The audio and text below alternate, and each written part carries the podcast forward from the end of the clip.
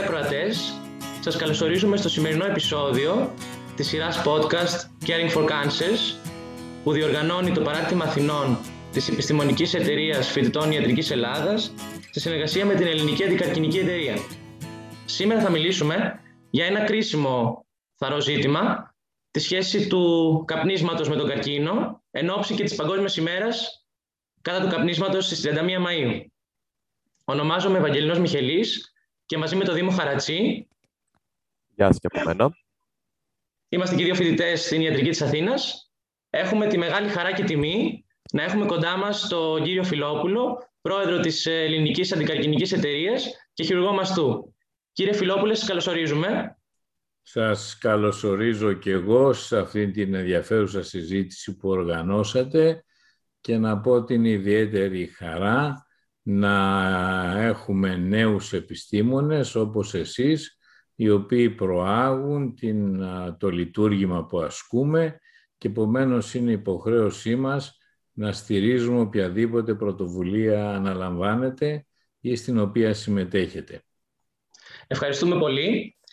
Ε, σήμερα λοιπόν θα μιλήσουμε για τη σχέση του καπνίσματος με τον καρκίνο. Θα αναδείξουμε τις βλάβες που το κάπνισμα προκαλεί θα δούμε λίγο την κατάσταση στη χώρα μας, τι έχει γίνει, τι γίνεται, τι μπορεί να γίνει και τέλος θα κουβεντιάσουμε και για μέσα ή τρόπους που θα μπορούσε να χρησιμοποιήσει κανείς ώστε να διακόψει το κάπνισμα. Και νομίζω ότι εν τέλει ίσως αυτός να είναι και ο σημαντικότερος σκοπός του σημερινού επεισοδίου υπό την έννοια ότι θέλουμε να αναδείξουμε την αξία της πρόληψης είτε να μην ξεκινήσει κανείς το κάπνισμα είτε να το διακόψει αν καπνίζει και εάν είναι αυτό δυνατόν και το καταφέρουμε, να εμπνεύσουμε και ορισμένους ανθρώπους να το κάνουν, να διακόψουν το κάπνισμα. Αλλά πριν να περάσουμε στον καρκίνο, θα ήθελα να πω ε, κάτι το οποίο βέβαια δεν είναι καινούριο, ότι το κάπνισμα συμβάλλει και αυξάνει τον κίνδυνο για πολλές, πολλές νόσους, όπως η χρόνια υποφρακτική πνευμονοπάθεια, τα εφράγματα του μυοκαρδίου, τα εγκεφαλικά επεισόδια, ο καρκίνος φυσικά και πολλές άλλες, οι οποίες είναι νόσοι που φιγουράρουν στην κορυφή των αιτιών αναπηρίας και θανάτου παγκοσμίως, αλλά και στη χώρα μας. Κύριε Φιλόπουλε, θα ήθελα να σας ρωτήσω, σε ποιον βαθμό συνδέεται το κάπνισμα με τον καρκίνο, πόσο δηλαδή μπορεί να αυξάνει ο κίνδυνος για να καπνιστεί σε σχέση με τον γενικό πληθυσμό να αναπτύξει καρκίνο; Να απαντήσω ως εξής, δίνοντάς σας καταρχάς ορισμένα στοιχεία, τα οποία είδαν πρόσφατα το φως της δημοσιότητας ε, και να πούμε ενώ παγκοσμίως η θνησιμότητα από καρκίνο του πνεύμονα που σε μεγάλο βαθμό προκαλείται από το κάπνισμα μειώνεται και έχει έλθει στη δεύτερη θέση με πρώτο τον καρκίνο του μαστού και αυτό είναι ένα αποτέλεσμα της μείωσης του καπνίσματος σε απόλυτους αριθμούς ο αριθμός των καπνιστών έχει αυξηθεί. Υπολογίζονται κοντά στο 1,14-15 δισεκατομμύρια άτομα καπνίζουν αυτή τη στιγμή στη γη, ένα μεγάλος αριθμός, αλλά δεν υπάρχει ένα αντιστοιχείο ανάμεσα στη μείωση που ανέφερα και γενικότερα στη μείωση των καπνιστών με την αύξηση του απόλυτου αριθμού, γιατί αυξάνεται ταυτόχρονα και αυξάνεται πάρα πολύ και ο παγκόσμιος πληθυσμός. Έτσι έχουμε μια μείωση σημαντική σε σχέση με πριν από 30 χρόνια, της τάξης του 27 με 37%, 27% στους άντρες, 37% στις γυναίκες και θα πρέπει να πούμε ότι όντως ο καρκίνος προκαλεί κοντά στα 7,5 εκατομμύρια θανάτους ε, το χρόνο, ε, με πάρα πολλά βέβαια προσαρμοσμένα στην αναπηρία έτη ζωής χαμένα και αυτό είναι πολύ σημαντικό και θα πρέπει επίσης να πούμε ότι είναι ο κύριος παράγοντας κινδύνου για θανάτους κυρίως τους ε, άνδρες. Ε, από τα 7,5-8 εκατομμύρια που πεθαίνουν εξαιτίας του καπνίσματος, τα 6,7 οφείλονται, είναι μάλλον ε, καπνιστές εκείνη τη στιγμή. Δεν είναι δηλαδή πρώην καπνιστές, γιατί υπάρχει, υπάρχει και η ομάδα των πρώην καπνιστών, η οποία παρουσιάζει προβλήματα που σχετίζονται με το κάπνισμα. Το τώρα γιατί ο καπνιστής παθαίνει καρκίνο είναι γιατί ούτε λίγο ούτε πολύ κοντά στις 4.500 με 5.000 ουσίες περιέχονται στο κάπνο, από τις οποίες ε, αρκετές δεκάδες είναι αποδεδειγμένες καρκινογόνα και αυτό δημιουργούν μέσω της εισπνοής των πνευμών, πνευμόνων την είσοδο τους στην κυκλοφορία, την βλάβη των, στο DNA τόσο των γονιδίων που καταστέλνουν την ογκογένεση, όσο και των γονιδίων που επιδιορθώνουν ε, κάποιες βλάβες και έτσι έχουμε την εμφάνιση μετά από πολλά χρόνια δράσης βέβαια, άλλοτε άλλο χρόνο, ανάλογα με την ευαισθησία του ατόμου, την εμφάνιση του καρκίνου, όχι όμως μόνο στον πνεύμονα, αλλά σε 15 με 16 θέσεις. Μετά από τον πνεύμονα, να ξέρετε, σε μεγάλη σημασία έχει στην ουροδόχο κίστη. Και είναι μάλιστα ένα σημείο που ε, θα το τονίσω και στην ομιλία της Δευτέρας, ότι είναι λίγο παραμελημένο. Η Ελλάδα στους πρώτους πέντε καρκίνους έχει και την οροδόχο κίστη. Αυτό δεν υπάρχει παγκοσμίως, δεν βρίσκεται τόσο ψηλά η οροδόχος κίστη και ο λόγος είναι ότι η Ελλάδα εξακολουθεί να είναι από τις πέντε πιο, ε, πιο πολύ, με τους πιο πολλούς καπνιστές στην Ευρώπη. Και άρα, παρόλο που έχουμε και εμείς μειώσει πάρα πολύ το κάπνισμα, ε, εξακολουθούμε όμως να έχουμε αυτή την ε, μπρωτιά. Δεν ξέρω λοιπόν, αν... Πέραν του καρκίνου του πνεύμονα και τη ουροδόχου κίστης που αναφέραμε, θα μπορούσαμε να πούμε και ίσως σε ποια άλλα όργανα συμβάλλει το κάπνισμα να αναπτυχθεί καρκίνος. Σε, σε πολύ μεγάλο βαθμό στον ισοφάγο, στην τραχεία, στην στοματοφαραγγική κοιλότητα, στο στομάχι, στο σηκώτη, στο παχύ έντερο, ε, στο, στην μήτρα, ε, στο πάγκρεας, σε πάρα πολλά όργανα, βέβαια με άλλοτε άλλη συχνότητα. Ε, πιο πολύ, όπως είπαμε, είναι στο πνευμόνι, γιατί είναι και άμεση η δράση του, αλλά και σε όλους αυτούς ακόμα και λευχαιμία μπορεί να προκαλέσει, ε, με λιγότερο όμως ποσοστό από ό,τι σε σχέση με τις άλλες περιοχές του σώματος που ανέφερα. Ε, πρέπει να πούμε ότι 7 στους 10 καρκίνους του πνεύμονα οφείλονται στο κάπνισμα. Και αυτό είναι πάρα πολύ σημαντικό.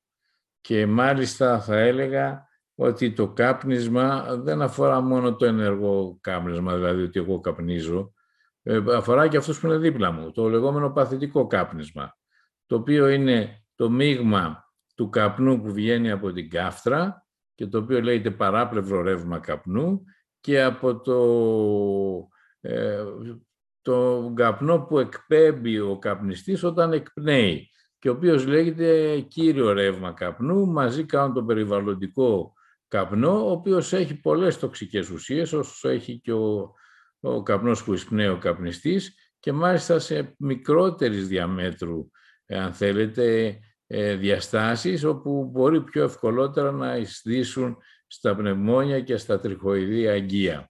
Ε, και περιέχουν πάρα πολλές ε, ε, βενζόλιο και τα δεΐδη, φορμαλδεΐδη, ένα, μια σειρά από ουσίες καρκινογόνες, οι οποίες βλάφτουν. Γι' αυτό και εκτιμούν στην Αμερική ότι περίπου νομίζω 7.500 ε, θάνατοι από καρκίνο πνεύμονα οφείλονται στο παθητικό κάπνισμα. Πολύ σημαντικό αυτό που το τονίσατε για το παθητικό κάπνισμα και θα ήθελα να περάσουμε και στο αν ορισμένες από τις βλάβες που προκαλεί το κάπνισμα μπορούν να διορθωθούν. Δηλαδή, ποια είναι ας πούμε, τα ωφέλη που θα αποκόμιζε κανείς από τη διακοπή του καπνίσματος; Θα απαντήσω πρώτα σε ένα, μη, ένα θέμα μη υγείας, το οικονομικό. Όποιος κόβει το τσιγάρο κάνει και οικονομία. Και αντί να διαδηλώνει για 50 ευρώ αύξηση, μπορεί να εξασφαλίσει αν κάνει 4 ευρώ το πακέτο, 120 ευρώ γρήγορα γρήγορα το μήνα να σταματήσει να καπνίζει. Αλλά στην υγεία έχουμε αφενός μεν μακροπρόθεσμα ε, περισσότερα χρόνια ζωής, έχουμε ε, μείωση των καρκίνων που ανέφερα προηγουμένως, μείωση των καρδιοαγγειακών επεισοδίων, έχει ε, μείωση των βλαβών που προκαλούνται στις έγκυες, που είναι και ένα πρόβλημα αυτό το κάπνισμα στην εγκυμοσύνη. Υπάρχει ε, μείωση της ε, επίπτωσης της χρόνιας αποφρακτικής πνευμονοπάθειας δεν θα βελτιωθεί, δεν θα γίνει ξανά καλά ο πνεύμονας, έχει καταστραφεί, αλλά δεν θα συνεχίσει η καταστροφή του. Ε, και γενικότερα έχει, ε, θα έλεγα και κοινωνικές επιπτώσεις καλές, γιατί όσοι κάπνιζαν και σταμάτησαν το κάπνισμα, τους έκανε εντύπωση όταν μπαίναν στο ασανσέρ ή μιλούσαν με κάποιο άνθρωπο, πόσο πολύ βρωμούσε ο άλλος τσιγαρίλας από το κάπνισμα. Και είναι πραγματικά όντως εντυπωσιακό. Ε, υπάρχουν μόνο ωφέλη από το να κόψει κάποιος ε, το κάπνισμα.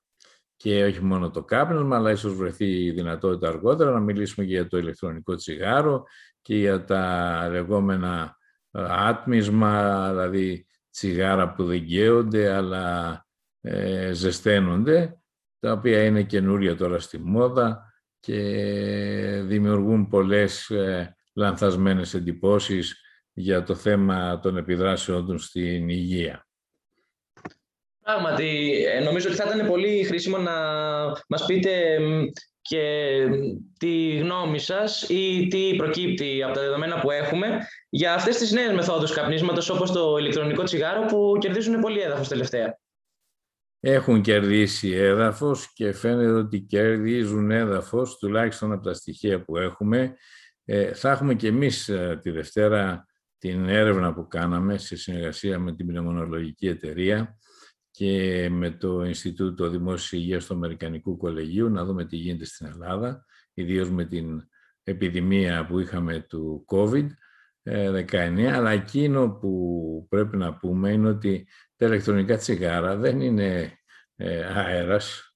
Τα ηλεκτρονικά τσιγάρα περιέχουν ουσίες οι οποίες είναι βλαπτικές για τα κύτταρα, βλαπτικές στα πνευμόνια, βλαπτικές στην καρδιά, ε, δημιουργούν πάρα πολλά προβλήματα. Έχουν την, αυτή την προπυλενογλυκόλη που λένε και τη φυτική γλυκερίνη που τις βοηθάει για να γίνει ο ατμός και να εσπνεύσει ο καπνιστής.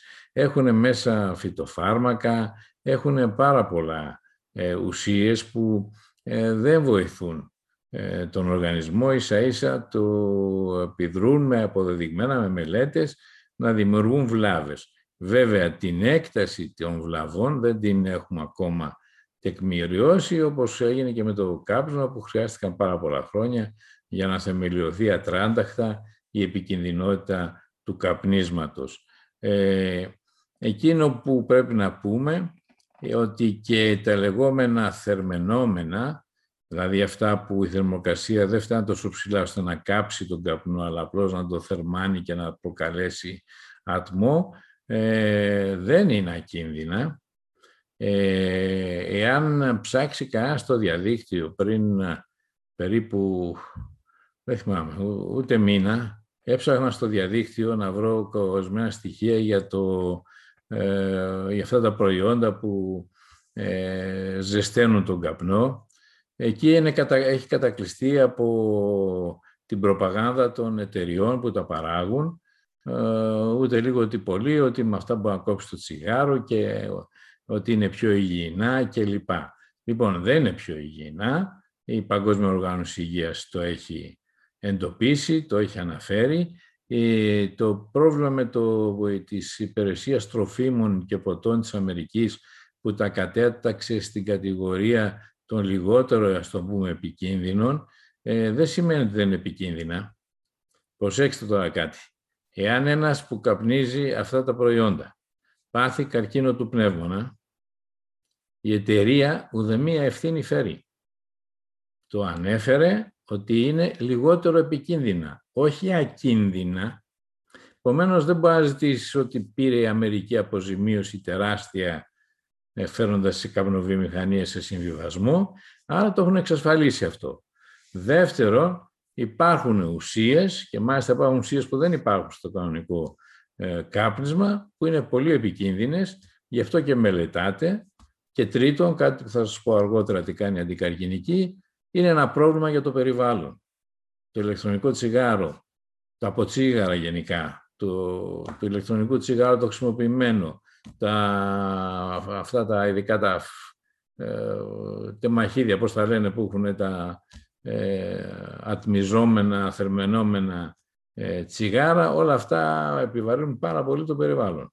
Ε, επομένως, και δεν έχουν φανεί, και αυτό να το τονίσουμε, δεν φάνηκε κάτι που υποστήριξαν στην αρχή οι Βρετανοί και το προώθησαν το National Health System να γίνει αντικατάσταση με ηλεκτρονικό τσιγάρο για να μειωθούν οι επιπτώσεις του, του κανονικού τσιγάρου, δεν οδήγησαν σε μείωση των καπνιστών, δεν οδήγησαν σε απαλλαγή. Αντίθετα, είχαμε η ταυτόχρονη χρήση και ηλεκτρονικού και κανονικού τσιγάρου. Ε, και μάλιστα ε, υπήρξε η, η είσοδος των νέων στην εξάρτηση της νοικοτήνης. Το όλο ο πρόβλημα είναι η εξάρτηση από την νοικοτήνη. Είναι εξαρτησιογόνος ουσία. Από τη στιγμή λοιπόν που έχεις μαγκωθεί στην εξάρτηση, από τη στιγμή που με αυτήν ε, βρίσκεις κάποια ανακούφιση από το άγχος σου ή κάποια αμοιβή μιας ε, καλής σου πράξης, ξέρω εγώ, ή οτιδήποτε, έχεις γραπωθεί, καταθέτεις τα χρήματά σου στην φαρμακοβιομηχανία, καταστρέφεις την υγεία τη δική σου και των άλλων. Ε, εκεί είναι το πρόβλημά μας. Να σταματήσει η εξάρτηση. Πρέπει να το δούμε σαν θέμα εξάρτησης. Και είναι εξάρτηση. Έτσι, σημαντική εξάρτηση. Από τις πιο ε, σημαντικές εξαρτήσεις. Πολύ σημαντικό να μείνει αυτό, ότι δεν βρέθηκε δηλαδή η λύση με αυτές τις νέες μορφές ε, καπνίσματος. Και τωρα θα ήθελα να συζητήσουμε ποιες ηλικιακές ομάδες κινδυνεύουν περισσότερο από τον καρκίνο του πνεύμονα και πάνω σε αυτό αν υπάρχουν οδηγίες για προσυμπτωματικό έλεγχο για τον καρκίνο του πνεύμονα σε καπνιστές. Ε, οι ομάδες που είναι σε κίνδυνο από την άποψη την καπνιστική είναι αυτοί που αρχίζουν το κάπνισμα και συνήθως είναι σε νέα ηλικία και αυτοί που αρχίζουν σε νέα ηλικία ε, ίσως είναι και δύσκολο μετά ή που κάνουν πάρα πολλά χρόνια να το κόψουν οπότε έχουν μακροχρόνια αρνητική επίδραση στην υγεία τους. Ε, εκείνο που κινδυνεύει ο καπνιστής ε, είναι μετά από πολλά χρόνια χρήσης του καπνού ένα από τα μειονεκτήματα της αντικαπνιστικής προπαγάνδας, με σε, σε εισαγωγικά έτσι, της αντικαπνιστικής καμπάνιας, είναι ότι δεν μπορεί να πει στον άλλον, ιδίως στον νεαρό, ξέρεις, θα πάθει βλάβη η υγεία σου, γιατί η βλάβη στην υγεία θα παρουσιαστεί αργότερα. Δεν είναι άμεση. Οπότε αυτό είναι δύσκολο να το περάσεις. Και σου εγώ μια χαρά είμαι και ποδόσφαιρο παίζω και το τσιγάρο στο στόμα το έχω και μια χαρά είμαι. Ε, δεν είναι έτσι. Αργά ή γρήγορα θα την πάθει τη ζημιά. Θα την πάθει σε μια ηλικία κομπέζοντα 45-50, αυτό που λένε τα εμφράγματα θερίζουν κοντά στα 40 με 50, είναι συνήθω άτομα που καπνίζουν, παχύσαρκα, που δεν κάνουν καλή διατροφή κλπ. ή δεν αθλούνται.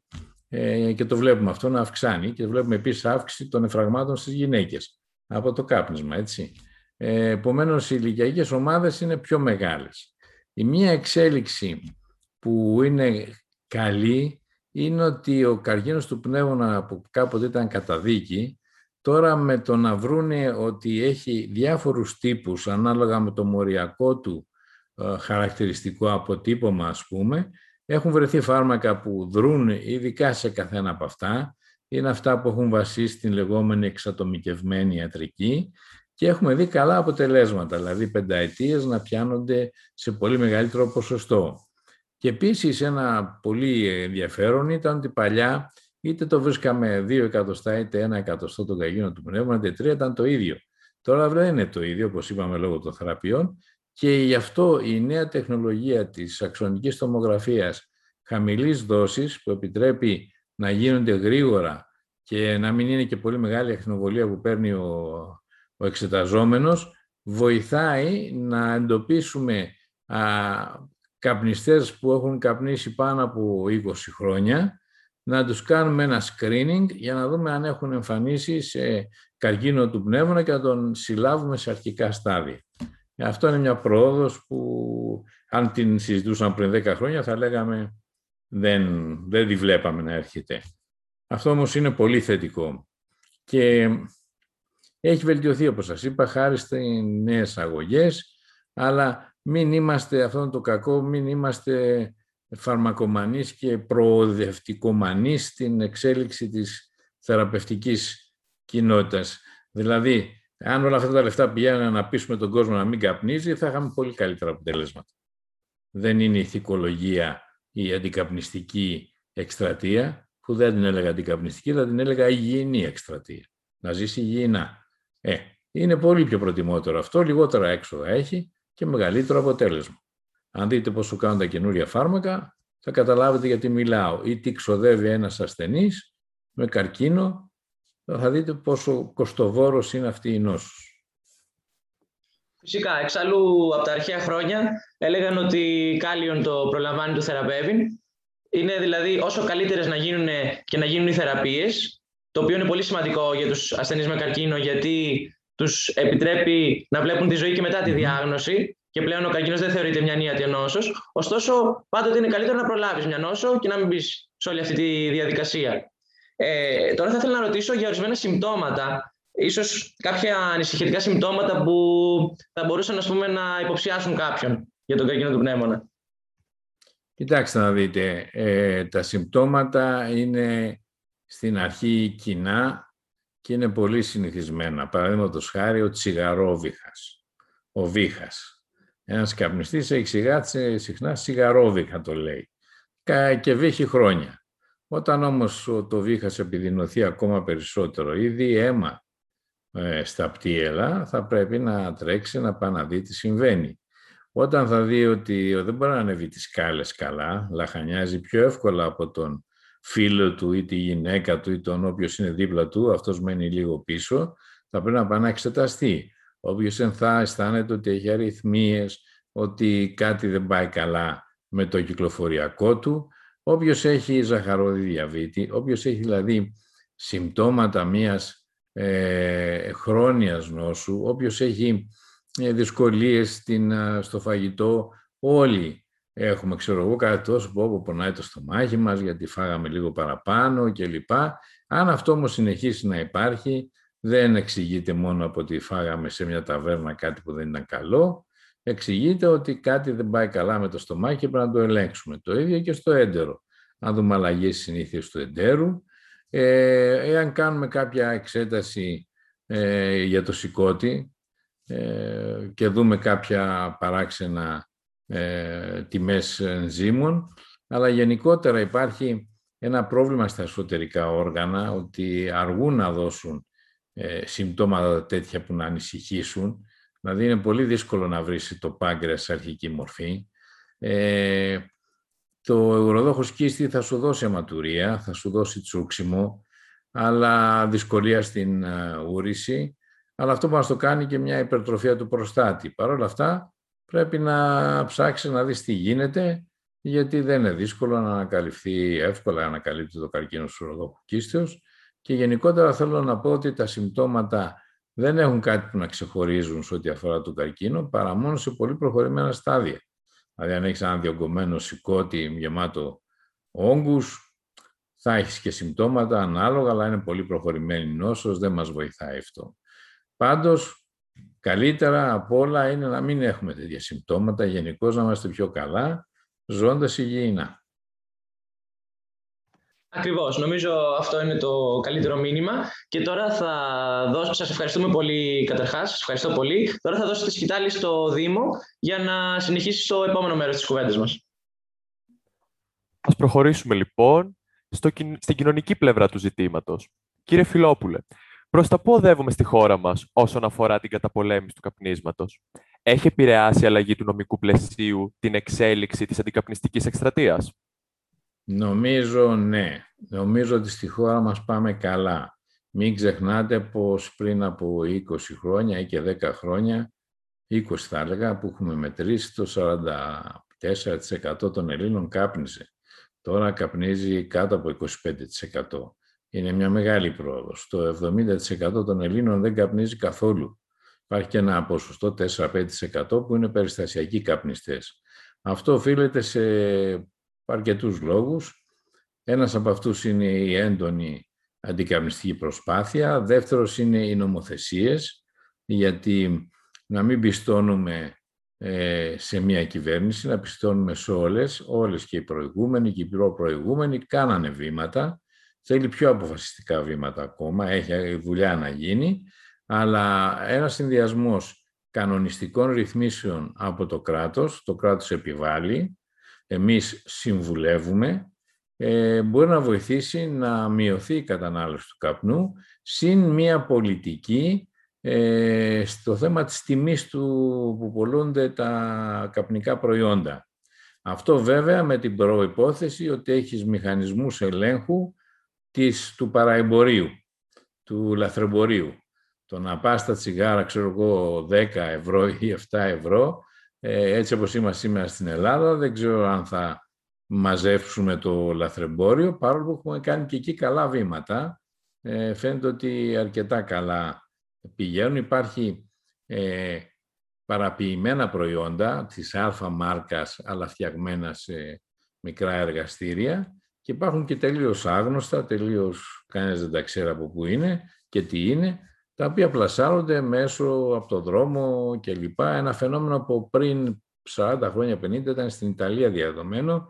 Τώρα το βλέπουμε γύρω από την Ομόνια, σε λαϊκές αγορές, να πλασάρονται κούτες τσιγάρα, αλλά αυτό σιγά σιγά φαίνεται να αρχίζει κάπως οι τελωνιακές μας αρχές να είναι πιο αποτελεσματικές.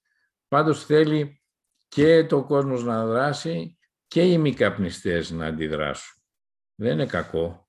Δεν είναι κακό να πει άλλος, σε παρακαλώ, μην καπνίζεις, σε παρακαλώ πρόσεξε που πετάς το από τσιγαρό σου. Δεν είναι κακό, επιτέλους θα το ξεχωρίσουμε. Δεν είναι... Παλιά εμείς νομίζαμε ότι θα ήταν τι είμαστε εμείς, ξέρω εγώ, σπιούνι, χαφιέδες, ε, το θεωρούσαμε υποτιμητικό. Δεν είναι έτσι. Βοηθάμε. Βοηθάς τον άλλο, δεν του κάνεις κακό. Δεν το, δεν το κάνεις με κακό σκοπό να, τον, να τον βλάψεις.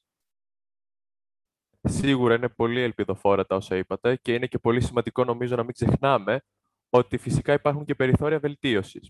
Εσείς προσωπικά, τι συμβουλεύετε τους ασθενείς σας, πώς μπορεί να ενθαρρυνθεί ουσιαστικά κάποιος ασθενής από τον γιατρό του, ώστε να διακόψει το κάπνισμα; Κοιτάξτε να δείτε, ένα, μια ομάδα στόχος μας, γιατί φέτος προσαρμόσαμε κάπως την τακτική μας και κάναμε κάποιες αλλαγές. Ξεχωρίσαμε τρεις ομάδες στόχους. Η πρώτη είναι οι νέοι, γίνεται καλή δουλειά. Η δεύτερη είναι οι έγκυες γυναίκες, γιατί ένα ποσοστό εξακολουθεί να καπνίζει μέχρι τον τοκετό. Και το άλλο είναι οι ασθενείς. Είναι εντυπωσιακό όταν κάποιος μαθαίνει ότι έχει καρκίνο, είναι μια συνταρακτική στιγμή για αυτόν, υπαρξιακή, και είναι μάλιστα η πιο καλή ευκαιρία για να διακόψει το κάπνισμα. Παρ' όλα αυτά βλέπουμε ένα πολύ μεγάλο ποσοστό αυτών των ασθενών να συνεχίζουν να καπνίζουν. Και εκεί υπάρχει ολόκληρη μελέτη γιατί συνεχίζουν να καπνίζουν. Μια λύση, μια αιτία γι' αυτό, είναι ότι με την νοικοτήνη, με το κάπνισμα, ε, διώχνει το άγχος του άλλους. Έχει μάθει όταν αγχώνεται να ανάβει ένα τσιγάρο και να ηρεμεί. Αυτό όταν το έχει τον καρκίνο, το έχει τα προβλήματά του, έχει τα αυτά, αμέσως το συνδέει με το τσιγάρο, δεν μπορεί να το κόψει εύκολα. Αλλά όμως πρέπει να το κόψει, γιατί ο ασθενής κόβοντας το τσιγάρο και λιγότερες παρενέργειες στη θεραπεία θα έχει και περισσότερα χρόνια ζωής θα αποκτήσει. Επομένως πρέπει να στοχεύσουμε στον ασθενή και αν το επιτύχουμε αυτό θέλει παράλληλη δράση και των γιατρών οι οποίοι πρέπει να μάθουν να ασχολούνται με το κάπνισμα, να κάνουν ένα ιστορικό του ασθενούς για την καπνιστική του συνήθεια, να αφιερώσουν λίγο χρόνο να του μιλήσουν για τις επιπτώσεις του καπνίσματος. Αυτό λέγεται σύντομη συμβουλευτική και φαίνεται ότι έχει συμβολή στο να κόψει ο άλλος το κάπνισμα. Και το άλλο είναι βέβαια ότι οι οργανωμένες προσπάθειες ε, μέσω των λεγόμενων ιατρίων, λάθος κατά την άποψή μου ε, έκφραση, ε, ιατρία διακοπής καπνίσματος, ε, δεν θα ήταν σωστό, θα τα λέγαμε κέντρα διακοπής καπνίσματος, γιατί σε αυτές τις περιπτώσεις τη μεγάλη δουλειά την κάνουν οι σύμβουλοι, οι ψυχολόγοι και όχι ο γιατρός αυτός καθεαυτός. Ε, επομένως, χρειάζεται και ο γιατρός βέβαια, γιατί μπορεί να συνταγογραφήσει φάρμακα κλπ. Έτσι. Ε, έχει να πάρει την κατάσταση, συνοσυρότητες και όλα αυτά. Αλλά τα κέντρα διακοπής ε, καπνίσματος πρέπει να είναι πιο σύγχρονα, πιο οργανωμένα και να μπορούν να επικοινωνούν και με τους συναδέλφους γιατρούς, ε, είτε είναι γενικοί γιατροί, είτε είναι ειδικοί, είτε είναι, όπως σας είπα, ορολόγοι, ή είναι οδοντίατροι. Όλοι αυτοί πέσουν ρόλο. Σίγουρα ο ρόλος του γιατρού είναι πάρα πολύ σημαντικό στη διακοπή του καπνίσματος. Πιστεύετε όμως ότι και το οικογενειακό ή φιλικό περιβάλλον θα μπορούσε να βοηθήσει στη διακοπή του καπνίσματος; Και αν ναι, πώς; Πώς θα μπορούσε να επηρεάσει ένα συγγενικό πρόσωπο που καπνίζει; πάρα πολύ γιατί βλέπουμε ότι τα ζευγάρια που αποφασίζουν να διακόψουν το κάπνισμα αν είναι και οι δύο καπνιστές, το καταφέρουν καλύτερα αν το κάνουν και οι δύο μαζί. Αν κάποιος διακόψει και ο άλλος συνεχίζει να καπνίζει, δεν είναι δύσκολο κάποια στιγμή εκεί που είναι χαλαρή ή είναι ζορισμένη να ανάψει ο ένας το τσιγάρο, να το δώσει στην άλλη, να το πάρει η άλλη ή το αντίστροφο, οπότε πάλι να ξαναυποτροπιάσει. Ε, απ' την άλλη μεριά, ιδίως οι γυναίκες πρέπει να περασπίσουν τα παιδιά, να επιβάλλουν και να πούνε στον άντρα, αλλά και ο άντρας επίσης, τις ίδιες ευθύνες έχει, να μην καπνίσει μέσα στο σπίτι που είναι παιδιά, να βγει έξω μα θέλει να καπνίσει, ε, ώστε να μην τα μολύνει τα παιδιά, γιατί εκτός από το παθητικό κάπνισμα υπάρχει και η τριτογενής ε, μόλυνση από τις πρωταποριότητα του καπνού, που είναι ε, τα κατακάθια του, του, του καπνού, του, του ατμού, πάνω σε χαλιά, σε κουρτίνες, εκεί που παίζουν πιτσιρίκια, βάζουν το στόμα τους στα δάχτυλα και αυτό λοιπόν μόλυνση είναι. Επομένως, το οικογενειακό περιβάλλον μπορεί να ενθαρρύνει. Κάποια στιγμή ο καπνιστής μπορεί να βρεθεί σε μια δύσκολη θέση και να, ενώ το έχει κόψει να, να θέλει να υποτροπιάσει. Εκεί μπορεί να του πει ο σύντροφος ή η σύντροφος, όχι μην το κάνεις, ε, μπορεί να του μιλήσει, ξέρει πώς να του μιλήσει. Τώρα μην, μετά από χρόνια ιδίω συμβίωσης, ξέρει ένα τον άλλον καλύτερα. Επομένως παίζει ρόλο το οικογενειακό και φιλικό περιβάλλον. Δηλαδή, ε, δεν είναι φίλος αυτός που θα πάει να βγεις να πιεις ένα, ένα κρασί ή να, μια ταβέρνα και να του δώσεις να καπνίσει αφού ξέρεις ότι το έχει κόψει. Εκεί πρέπει να τον προστατεύσει. Και μάλιστα να σηκωθείς να βγεις έξω να καπνίσεις για να του δείξεις ότι του συμπαραστέκεσαι. Ε, είναι κάτι το οποίο είναι πολύ σημαντικό αυτό. Ένας λόγος που υποτροπιάζουν πολύ είναι το ε, φιλικό περιβάλλον σε μια διασκέδαση. Ε, αυτό πρέπει να, να βοηθήσουν όλοι τον άνθρωπο που θέλει να διακόψει το κάμισμα, γιατί είναι μια σοβαρή προσπάθεια. Δεν τα καταφέρνουν όλοι με την πρώτη. Αυτό είναι γεγονός. Και επομένως, καμιά φορά απογοητεύονται, αλλά έτσι είναι. Θα το κόψουν κάποια στιγμή. Άμα προσπαθούν να το κόψουν. Σίγουρα είναι πάρα πολύ σημαντικό να αντιληφθούμε πως όλοι μας μπορούμε να συμβάλλουμε στο να διακόψει ένα άτομο του κοντινού μας περιβάλλοντος το κάπνισμα. Σε ένα γενικότερο πλαίσιο τώρα, θεωρείτε πως υπάρχει ουσιαστική ενημέρωση περί του θέματος στις νεότερες ηλικίες; Για παράδειγμα, από το σχολείο ή από κάποιο αθλητικό σωματείο. Ποια είναι η κατάσταση στη νέα γενιά; Υπάρχουν στοιχεία που δείχνουν μεγαλύτερη ευαισθητοποίηση σε σχέση με τους μεγαλύτερους; Ναι, υπάρχουν. Έχει γίνει καλή δουλειά, έχουν γίνει αρκετές σοβαρές πρωτοβουλίες. Σε αυτές συμπεριλαμβάνεται με ένα μεγάλο μέρος, αν θέλετε, η δράση της Ελληνικής Αντικαρκυνικής Εταιρείας και τα νέα παιδιά αρχίζουν να είναι πιο ε, ευαισθητοποιημένα στο θέμα του καπνίσματος, ε, κάνουν παρατηρήσεις στους μεγάλους αν καπνίζουν. Δεν θεωρείται πια μαγιά, παρόλο που κάποτε είχαμε παλέψει και το είχαμε καταφέρει και παγκοσμίως είχε γίνει αυτό, οι ταινίες να μην έχουν καπνιστές. Και έτσι αν δείτε ταινίες του 90 ας πούμε, δεν θα δείτε συχνά ηθοποιούς να καπνίζουν. Τώρα το Netflix, το παρακολουθώ, ε, δεν υπάρχει ταινία που να μην πάφα πούφα. Δηλαδή, ή στο Netflix είναι μέτοχοι καπνοβιομηχανίες, δεν είναι τυχαία αυτά, έτσι να ξέρουμε να, να, μην, να μιλάμε ανοιχτά. Δεν μπορεί να καπνίζουν όλοι. Ε, όπως κάποια ελληνικά σύριαλ κάποτε είχαμε στείλει γράμματα στην ΕΡΤ ε, και είχαμε πει πέστε στους σκηνοθέτες να δίνουν οδηγίες που να βάζουν τα χέρια τους οι ηθοποιοί, όχι να κρατάνε ένα ποτήρι ουίσκι. Αν έβλεπες τις σκηνές της ελληνικά σύριαλ, όλο με ένα αυτό, σου βάλω ουίσκι, σου βάλω... Γι' αυτό γιατί να, τι να κάνει τα χέρια του ο πρωταγωνιστής ή οι άλλοι, δεν ξέρουν τι να τα κάνουν. Γι' αυτό είναι θέμα σκηνοθέτη. Βάλτε να τα βάλουν στην τσέπη, ξέρω εγώ, να, να μιλάνε, να τα κουνάνε, ό,τι θες να κάνουν. Ε, αυτά είναι παραδείγματα που παρασύρουν και την νεολαία ε, το να δει ένα ίνδαλμά του να καπνίζει, το παρασέρνει. Έτσι έκανε και η καπνοβιομηχανία για να περάσει το... Ε, το The Netflix μάλλον επειδή είναι πλατφόρμα ιδιωτική δεν υπόκειται σε απαγορεύσεις. Δεν μπορείς σε ταινία τώρα να βγάλεις εύκολα καπνό. Ε, υπάρχουν κανονισμοί που απαγορεύουν την προβολή. Αλλά τώρα έτσι μέσω των social media κλπ. μπορεί να δούμε μια χειροτέρευση και γι' αυτό πρέπει να ρυθμιστεί το θέμα.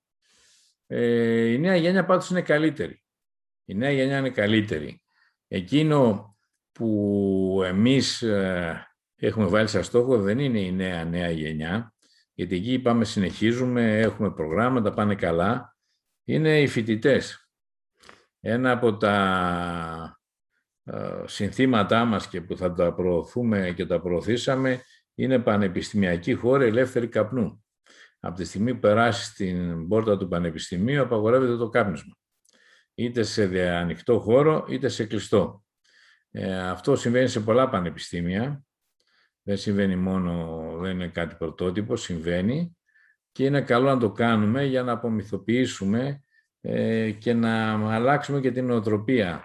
Το τσιγάρο πάει και με άλλες καταστάσεις που δεν βοηθούν. Δηλαδή, ο άλλος θα κάτσει στο κελικείο να καπνίσει για να πίνει καφέ ή κάτι άλλο, ενώ ο άλλος θα πάει να παίξει μπάσκετ στο γυμναστήριο ή θα βγει να τρέξει ή θα κάνει κάτι άλλο.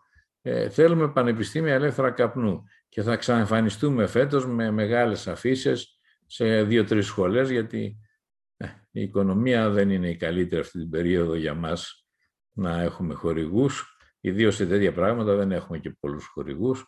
Ε, μόνοι μας τα κάνουμε όλα για να διαφημίσουμε και να προπαγανδίσουμε ε, το μη κάπνισμα. Είχαμε κάνει πρόπερση νομίζω και διαδήλωση μέσα στο Πανεπιστήμιο Δυτικής Αττικής λέγεται τώρα, ενάντια στο κάπνισμα και είχαν ξαφνιαστεί οι φοιτητές, σου λένε τι είναι τούτοι, γιατί το κάνουν. Αλλά εντάξει, χρειάζεται. Δεν διαδηλώνεις μόνο για μαχήψη, για όλα ό,τι θες διαδηλώνεις. Ελεύθερη δημοκρατία έχουμε. Ε, διαδηλώσαμε κι εμείς κατά του καπνίσματος. Εννοείται πως και στη χώρα μας υπάρχουν πάρα πολλοί άνθρωποι που αγωνίζονται για να διακοπεί το κάπνισμα μέσω διαφόρων δράσεων. Αλλά σαν σύνολο, σαν χώρα, σαν Ελλάδα, υπάρχουν οι κατάλληλες υποδομές για την ενημέρωση και την υποστήριξη, για παράδειγμα ψυχολογική υποστήριξη των καπνιστών, ας πούμε. Υπάρχουν, έγιναν στην αρχή πάρα πολλά ιατρία διακοπής καπνίσματος σε νοσοκομεία. Υπήρξε μετά μία ε, πτώση της δραστηριότητας ε, και το θέμα είναι ότι οι μέθοδοι που θεωρούνται και με αποδείξεις ότι οδηγούν σε διακοπή του καπνίσματος είναι συμβουλευτική, η οποία μπορεί να είναι ατομική, μπορεί να είναι ομαδική, μπορεί να είναι και μέσω τηλεφώνου ή διαδικτύου. Είναι η ε, χορήγηση νοικοτήνης με άλλο τρόπο, με πάτς, με τσίχλα, είναι φάρμακα που υπάρχουν, είναι συνδυασμός των δύο αυτών, αλλά δεν είναι το ιατρείο που κάνει τη διαφορά, είναι η συμβουλευτική. Μπορεί να είναι SMS που να στηρίζουν. Και πάνω απ' όλα να θέλει ο καπνιστής να έχει ε, αποφασίσει ότι πρέπει να διακόψει, να το, να το έχει νιώσει ότι είναι πια ανάγκη. Να μην, ο καπνιστής δεν είναι αντίπαλος, δεν είναι κακός άνθρωπος. Μια χαρά άνθρωπος είναι, φίλος είναι, ωραίος είναι. Απλώς έχει μια συνήθεια που πρέπει να τον βοηθήσουμε να την αναπαλλαγεί από αυτή τη συνήθεια και όχι ότι είμαστε οι, ξέρω εγώ, οι ηθικολόγοι, να κουνάμε δάχτυλα και τέτοια, αυτά είναι κοταμάρες. Ε, προσπαθείς κάποιον να τον βοηθήσεις. Μα, αν θέλει όμως, άμα δεν θέλει δεν γίνεται και τίποτα. Ε, θεωρούμε ότι πρέπει να, να γίνει μεγαλύτερη και το προσπαθούμε σαν αντικαρκυνική, μεγαλύτερη ε, διάδοση των, α, της συμβουλευτικής είναι ειδική συμβουλευτική για τη διακοπή του καπνίσματος. Έχει κάποια χαρακτηριστικά που έχουν και άλλες εξαρτήσεις στο πώς παρεμβαίνεις, αλλά είναι μια από τις πιο αποτελεσματικές μέθοδοι και μια από τις πιο φτηνές και αποτελεσματικές κόστος όφελος είναι η τηλεφωνική γραμμή ή, ή, ή μέσω του διαδικτύου. Και τα δύο τα κάνει η αντικαρκυνική εταιρεία, έχει αναδιαρθρώσει τον τρόπο προσέγγισης, έχει κάνει την τηλεφωνική γραμμή διακοπή καπνίσματος με έναν ευκολομνημόνευτο αριθμό 215-215-21-21 και μάλιστα κάνοντας χιούμορ λέγαμε δύο φορές επανάσταση εφέτος, μία του 21, μία ότι αποφεύγουμε το τσιγάρο για να το περάσουμε στον κόσμο. Ε, είναι μια γραμμή που από τη μια μεριά δίνει ψυχολογική στήριξη αν πατήσεις το ένα σε ογκολογικούς ασθενείς και τους φροντιστές και από την άλλη το δύο σου δίνει τη ε, συμβουλευτική για τη διακοπή καπνίσματος. Ταυτόχρονα έχουμε το, την ιστοσελίδα stopkapnisma.gr που επίσης δίνει συμβουλές, επίσης μπορεί να κλείσεις ραντεβού, επίσης μπορεί να μιλήσεις αν θέλεις πρόσωπο με πρόσωπο με την σύμβουλο διακοπή καπνίσματος, αλλά και με τηλεφωνικά.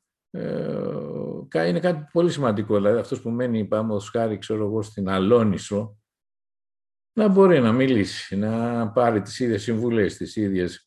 Η φυσική παρουσία αυτή καθεαυτή δεν, δεν λέει κάτι παραπάνω.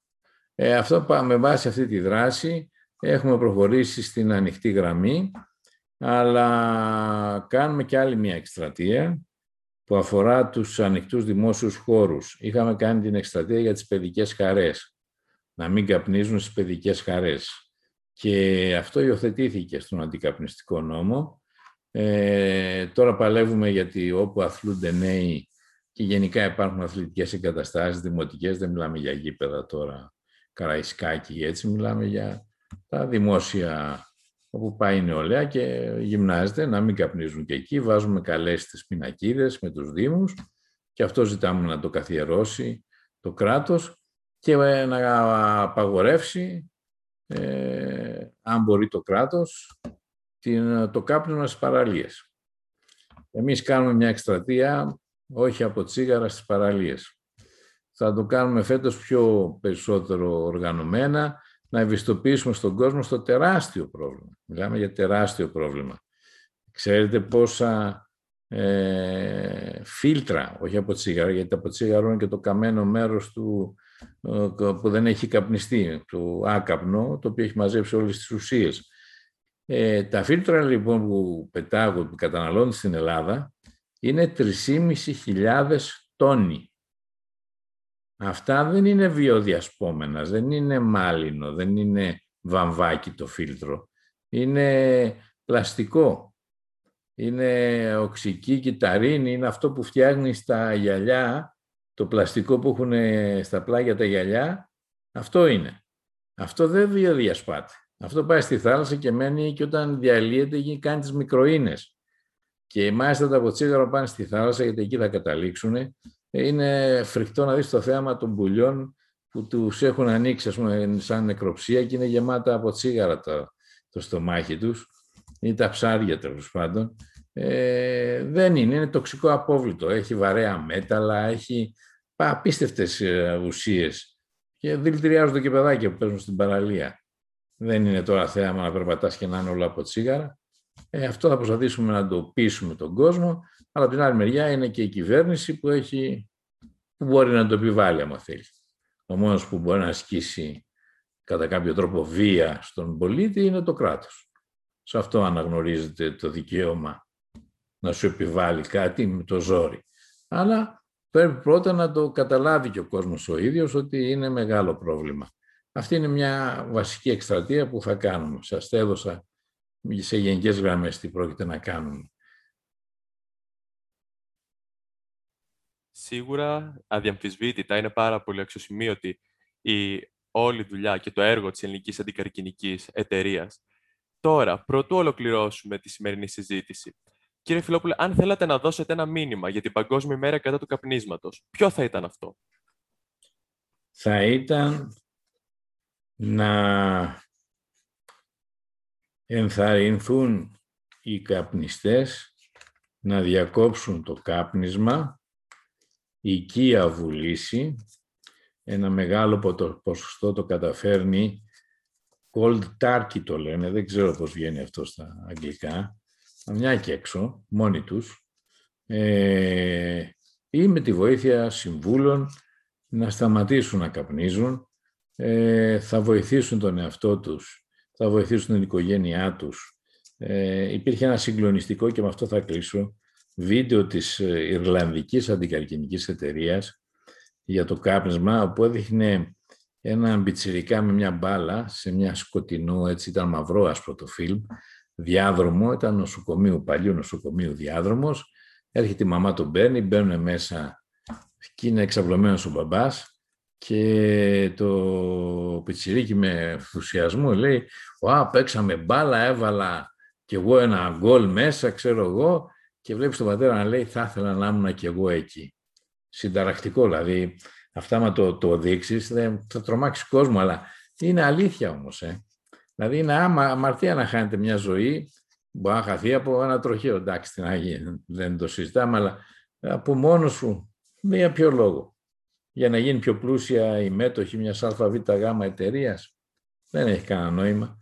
Γι' αυτό λοιπόν παράκληση στους καπνιστές του 21 κάντε τη διπλή επανάστασή σας, γιορτάστε την απελευθέρωση, γιορτάστε και τη δική σας απελευθέρωση από την νοικοτήνη. Αυτό θα ήταν το σύνθημα. Κύριε Φιλόπουλε, σας ευχαριστούμε πάρα πολύ που ήσταν σήμερα μαζί μας και που απαντήσατε στα ερωτήματά μας. Και εγώ σας ευχαριστώ και αισθάνομαι όχι ότι έκανα κάτι, μια αβαρία, αισθάνομαι ιδιαίτερη χαρά για αυτό που έκανα, γιατί εσείς είστε το μέλλον και εσείς θα είστε αυριανοί διαδηλωτές στο Πανεπιστήμιο για να διακοπεί το κάπνισμα στο Πανεπιστήμιο, να μην υπάρχει καπνός στο χώρο του Πανεπιστημίου. Να κάνετε πάντα την καλή δουλειά που κάνετε και να παραμείνετε έτσι, γιατί η χώρα έχει ανάγκη από καλούς επιστήμονες. Ευχαριστούμε πολύ. Ευαγγελία, θα ήθελες να προσθέσεις κάτι πρωτού ολοκληρώσουμε τη σημερινή συζήτηση; Εγώ θα ήθελα να πω πως ε, χάρηκα πολύ που βρέθηκα σήμερα στη συζήτηση αυτή και νομίζω ότι το μήνυμα που, που εκπέμψαμε ήταν ε, πολύ καθαρό για την αξία της διακοπής του καπνίσματος. Να είστε καλά και μπράβο σας πάλι. Πολύ ωραία. Σε αυτό το σημείο ολοκληρώθηκε το σημερινό επεισόδιο με θέμα κάπνισμα και καρκίνος.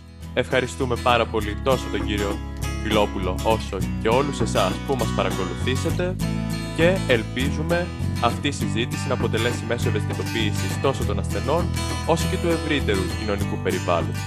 Σας ευχαριστούμε πολύ.